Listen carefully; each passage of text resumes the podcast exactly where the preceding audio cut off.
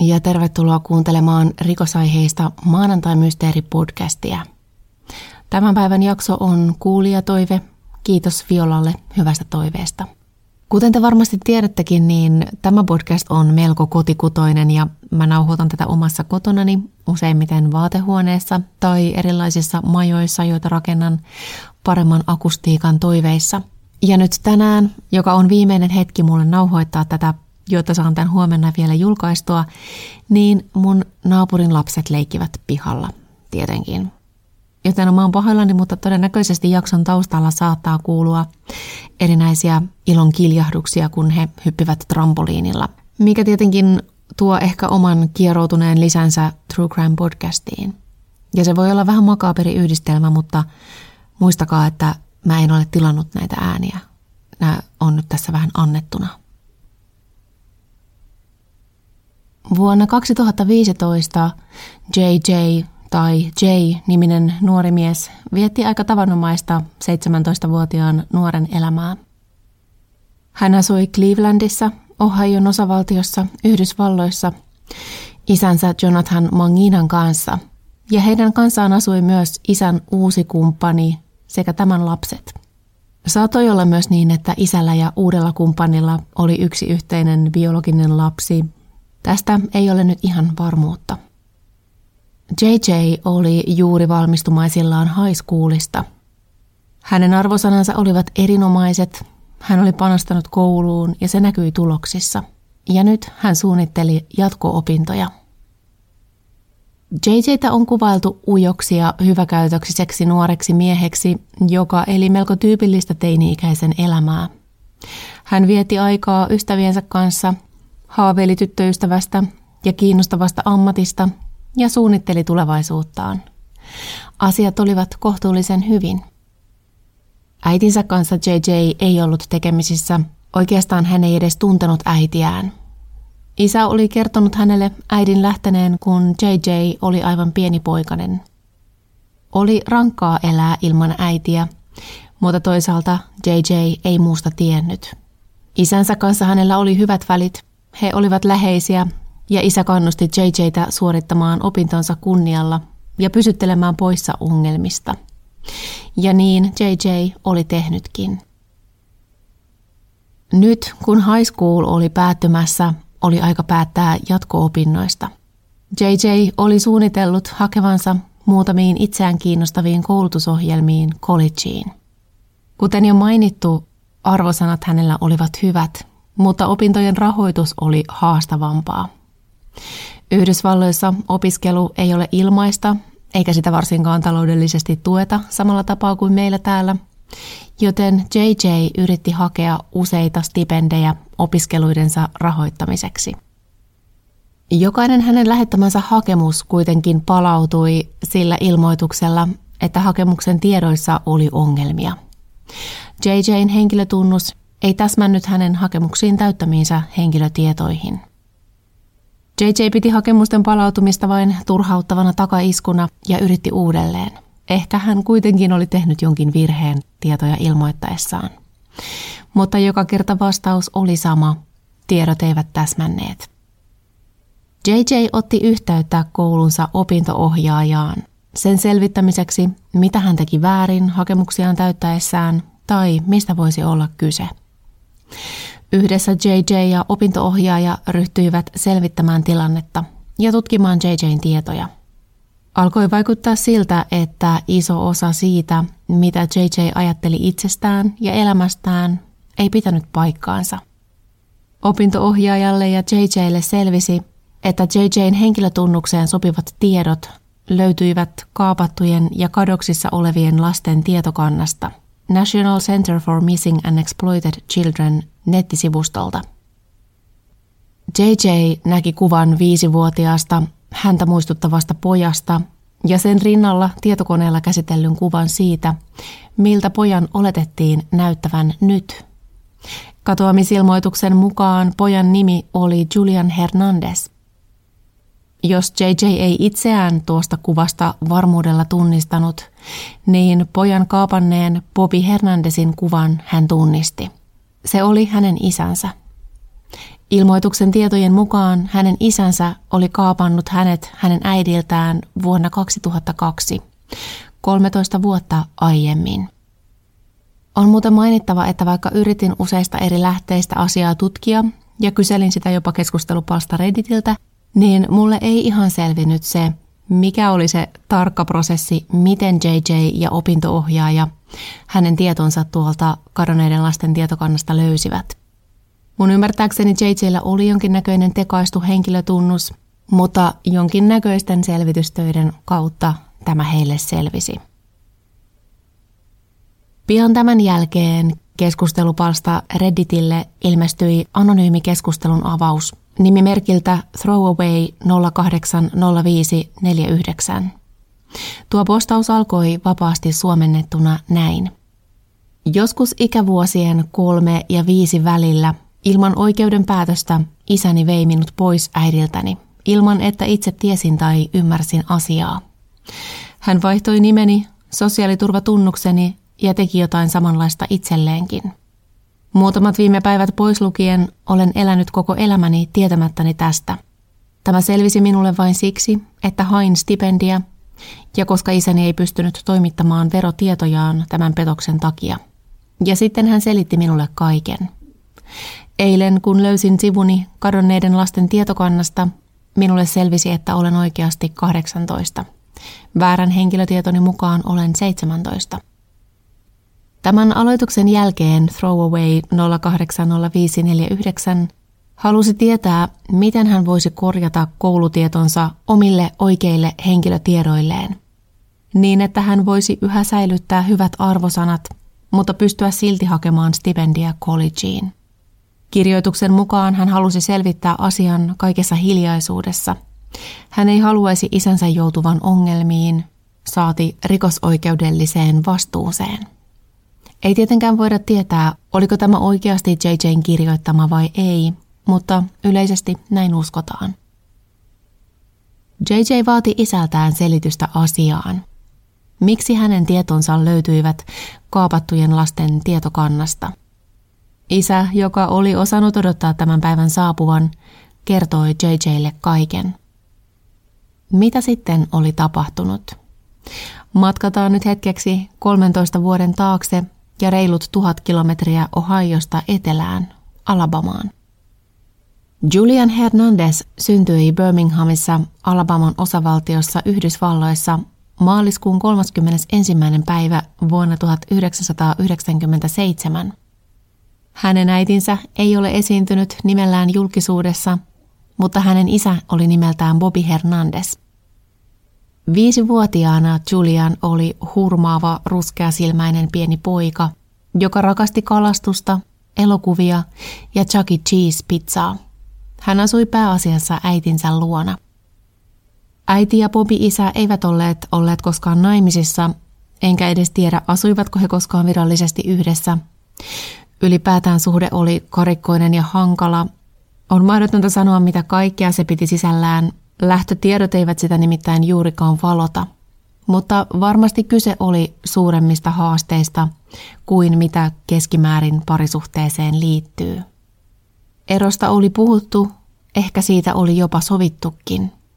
Bobby oli riitojen aikana uhkaillut sillä, että veisi Julianin pois, mikäli ero tulisi. Hän ei suhtautunut hyvin siihen ajatukseen, että Julianin äiti lopettaisi suhteen hänen kanssaan. Julianista ei ollut mitään virallista huoltajuussopimusta. Kaiketi hän vietti aikaa sovitusti molempien vanhempien luona, mutta pääasiassa hän oli äidillään. Vuoden 2002 elokuussa Bobby vahti viisivuotiaasta Juliania Julianin äidin talolla – mutta kun äiti palasi asioiltaan, eivät Bobby tai Julian enää olleet paikalla. Sen sijaan pöydällä oli lappu, jonka mukaan Bobby oli vienyt Julianin esikouluun. Tämä oli sinänsä ihan sovittu juttu, joten äiti ei ollut heti kovin huolissaan. Oli muuten myös lähteitä, joiden mukaan Bobby olisi tuossa viestissään kirjoittanut vieneensä pojan kalaan. Mutta yhtä kaikki, jonkinnäköinen hämäystarkoituksessa jätetty viesti talolta löytyi. Vaikka äiti ei ollut ollut heti kovin huolissaan, niin pian hän sitä oli. Juliania ei oltu koskaan tuotu esikoululle, sen sijaan sekä hän että Bobi isä olivat kateissa. Ennen katoamistaan Bobi oli nostanut käteistä useammalta tililtään. Käytännössä hän oli nostanut kaikki käteisvaransa. 28. päivä elokuuta äiti teki pojastaan katoamisilmoituksen. Alusta alkaen niin Julianin äiti kuin viranomaisetkin uskoivat, että Bobby oli Julianin katoamisen taustalla. Eihän sitä tietenkään varmuudella voitu tietää, mutta hyvin suurella todennäköisyydellä tämä oli tilanne. Bobby oli jo aiemmin uhkailut pojan viemisellä, hän oli itsekin kateissa ja hän oli viimeinen henkilö, joka pojan kanssa oli todistettavasti aikaa viettänyt. Julianin itsensä lisäksi joitain hänen tavaroitaan oli kateissa. Esimerkiksi hänen miekkavalas pehmolelunsa ja joitain vaatteita. Isän ja pojan reittiä ei onnistuttu jäljittämään huolimatta muutamista yleisövihjeistä ja siitä, että esimerkiksi Bobin ajoneuvo oli tiedossa. Oletettavasti pakomatkalle oltiin ainakin lähdetty Bobin autolla. Julkisuuteen kerrottiin Bobin ja Julianin olevan oletetusti liikkeellä vuoden 1996 Chevrolet-merkkisellä lava-autolla, joka oli Alabaman kilvissä. Julianin äiti ja tämän perhe etsivät poikaa kaiken valveillaoloaikansa. Julianista tehtiin julkisesti levitettäviä katoamisilmoituksia, joiden mukaan Julian oli puoliksi latino, hänellä oli ruskeat hiukset ja silmät ja pieni luomi suunsa vasemmalla puolella. Lisäksi kerrottiin, että hän saattaa änkyttää puhuessaan. Ilmoituksessa kerrottiin myös se, että todennäköisesti Julian oli biologisen isänsä seurassa ja että heidän uskottiin viettävän aikaa Floridassa tai sen lähialueen rannikkoseudulla. Yhdysvaltojen kokoiseen maahan on kuitenkin kohtuullisen helppoa kadota, eikä Juliania tai Bobia onnistuttu jäljittämään. Vuosien kuluessa Julianista tehtiin uusia ja uusia katoamisilmoituksia. Hänen valokuvastaan tehtiin versioita siitä, miltä hänen oletettiin näyttävän eri-ikäisenä. Vuosi toisensa jälkeen tuo valokuvan pikkupoika alkoi näyttää enemmän ja enemmän nuorelta aikuiselta mieheltä.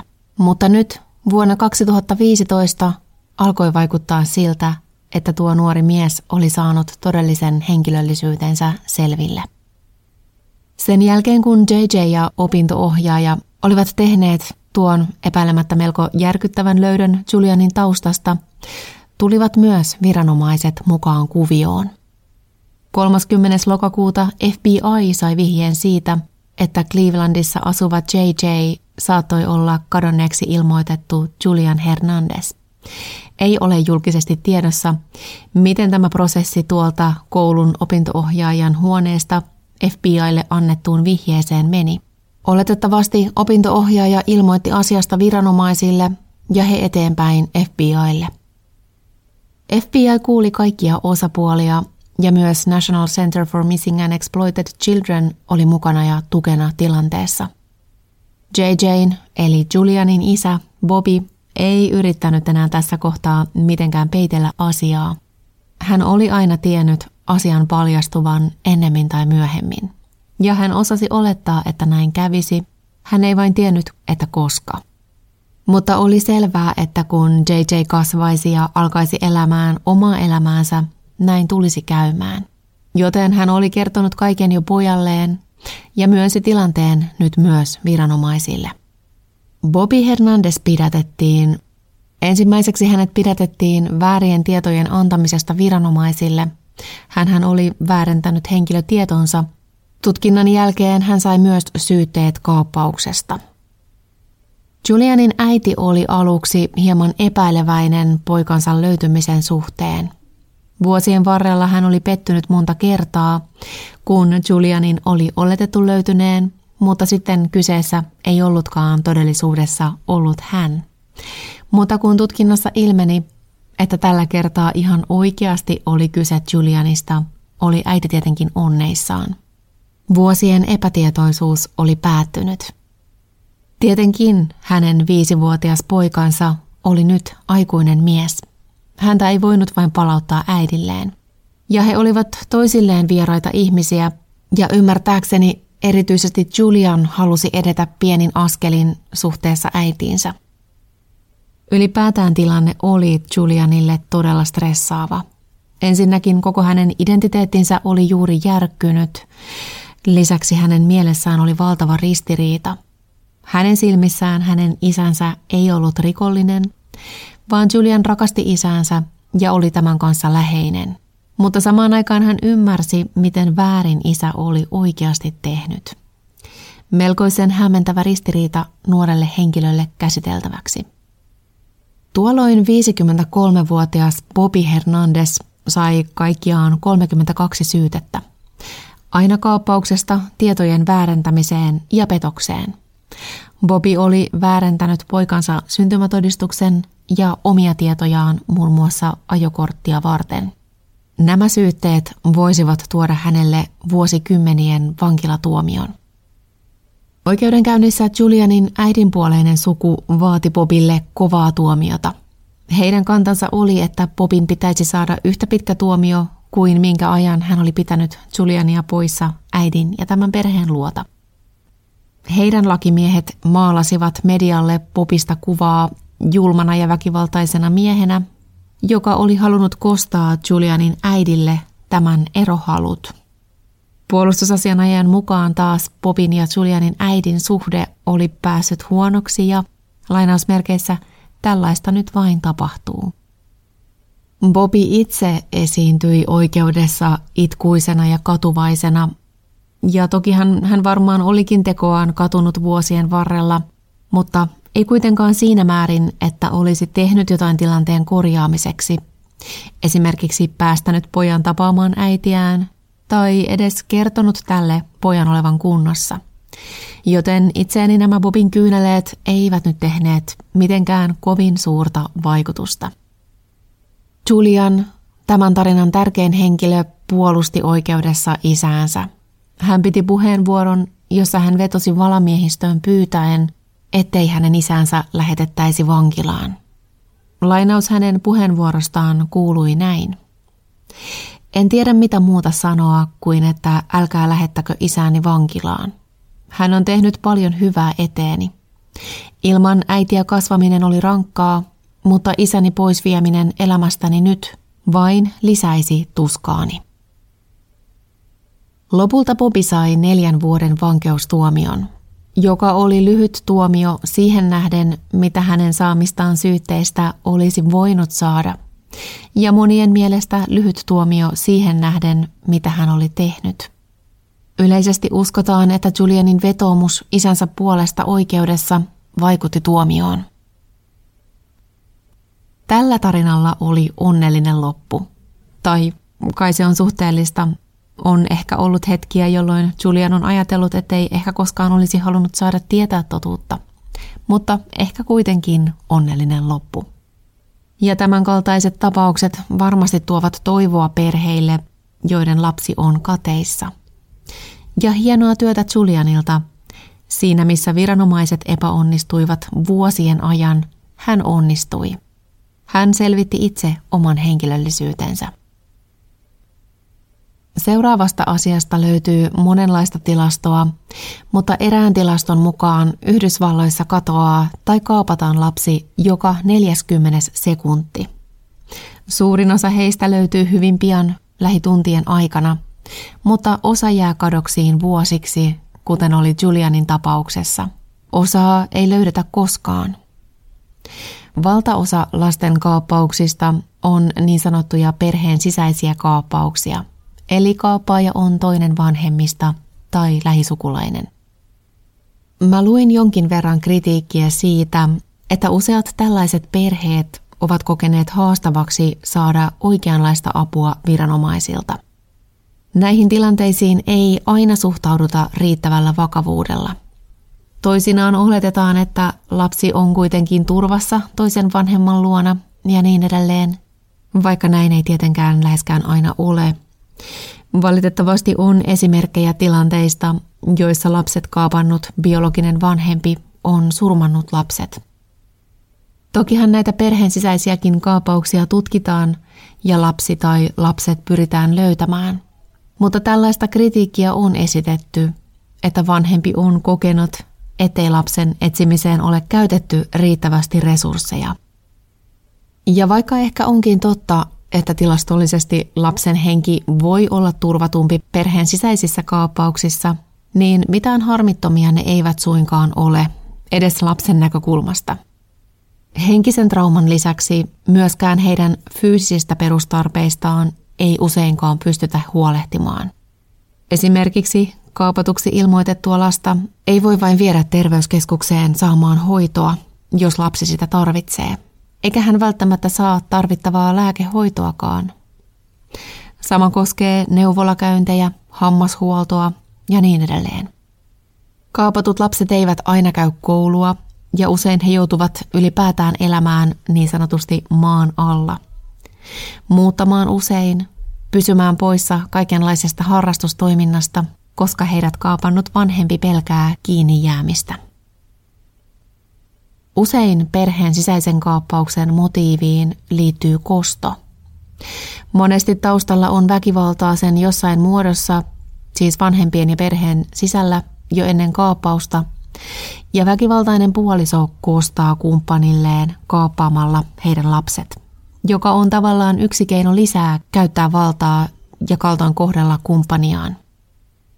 Ja vaikka me ei tietenkään voida tietää tarkalleen mitään olosuhteista Julianin vanhempien eroa edeltävältä ajalta, niin sen perusteella mitä tiedetään, niin itselleni syntyi mielikuva siitä, että ehkä Bobby Hernandezin motiivi kaapata Julian oli nimenomaan tämä, kosto Julianin äidille.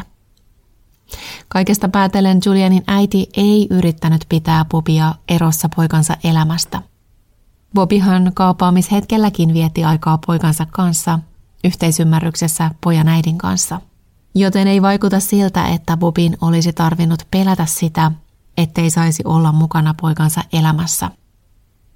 Aina kyse ei tietenkään ole tästä. Mahdollisia motiiveja on varmasti monenlaisia. Joskus lapsen tai lapset kaapannut vanhempi aidosti yrittää suojella lasta toiselta vanhemmalta – tai taustalla saattaa olla kaapaajan näkökulmasta epätyydyttävä oikeuden päätös lasten huoltajuudesta. Motiiviin voi liittyä pelko huoltajuuden menettämisestä ja toisinaan vanhempi ottaa oikeuden omiin käsiinsä. Tästähän yksi Suomessa tunnettu esimerkki oli Kerstin Kampoi, joka 1990-luvulla kaappasi poikansa Aleksanderin ja Jonathanin Yhdysvalloista Suomeen. Poikien huoltajuus oli määrätty, tai sitä oltiin määräämässä poikien yhdysvaltalaiselle isälle Miguel Campoille. Kerstin ja pojat saapuivat Suomeen vuoden 1996 syksyllä, ja kun Suomen viranomaiset, tai tarkemmin korkein oikeus, päätti, että lapset olisi palautettava isälleen, Kerstin ja pojat menivät maan alle. He piileskelivät viranomaisilta parin vuoden ajan eri puolella Suomea muun muassa kainuulaisella maatilalla, vaihtaen olinpaikkaansa useita kertoja. Lopulta heidät kuitenkin löydettiin ja pojat palautettiin Yhdysvaltoihin isänsä Miguel Campoin huostaan. Tässä oli tämän maanantain tapaus. Mä laitan Instagramiin pari kuvaa tästä tapauksesta – mutta haluan mainita, että Julianista ei ole hänen toiveensa mukaan julkaistu missään mediassa valokuvaa. Joten tuo Instagramista löytyvä kuva on tietokoneella manipuloitu kuva siitä, miltä hänen oletettiin näyttävän 18-vuotiaana. Eli kuva, jota käytettiin katoamisilmoituksessa. Kiitos kun kuuntelit tämän jakson ja toivottavasti olet kuulolla myös ensi kerralla. Siihen saakka Moi moi! Kuuntelit Podmin Premium-podcastia. Haluatko löytää lisää samankaltaisia podeja tai vaikka ihan uusia tuttavuuksia? Lataa Podmin sovellus App Storesta tai Google Playsta ja saat kokeilla palvelua kaksi viikkoa ilmaiseksi –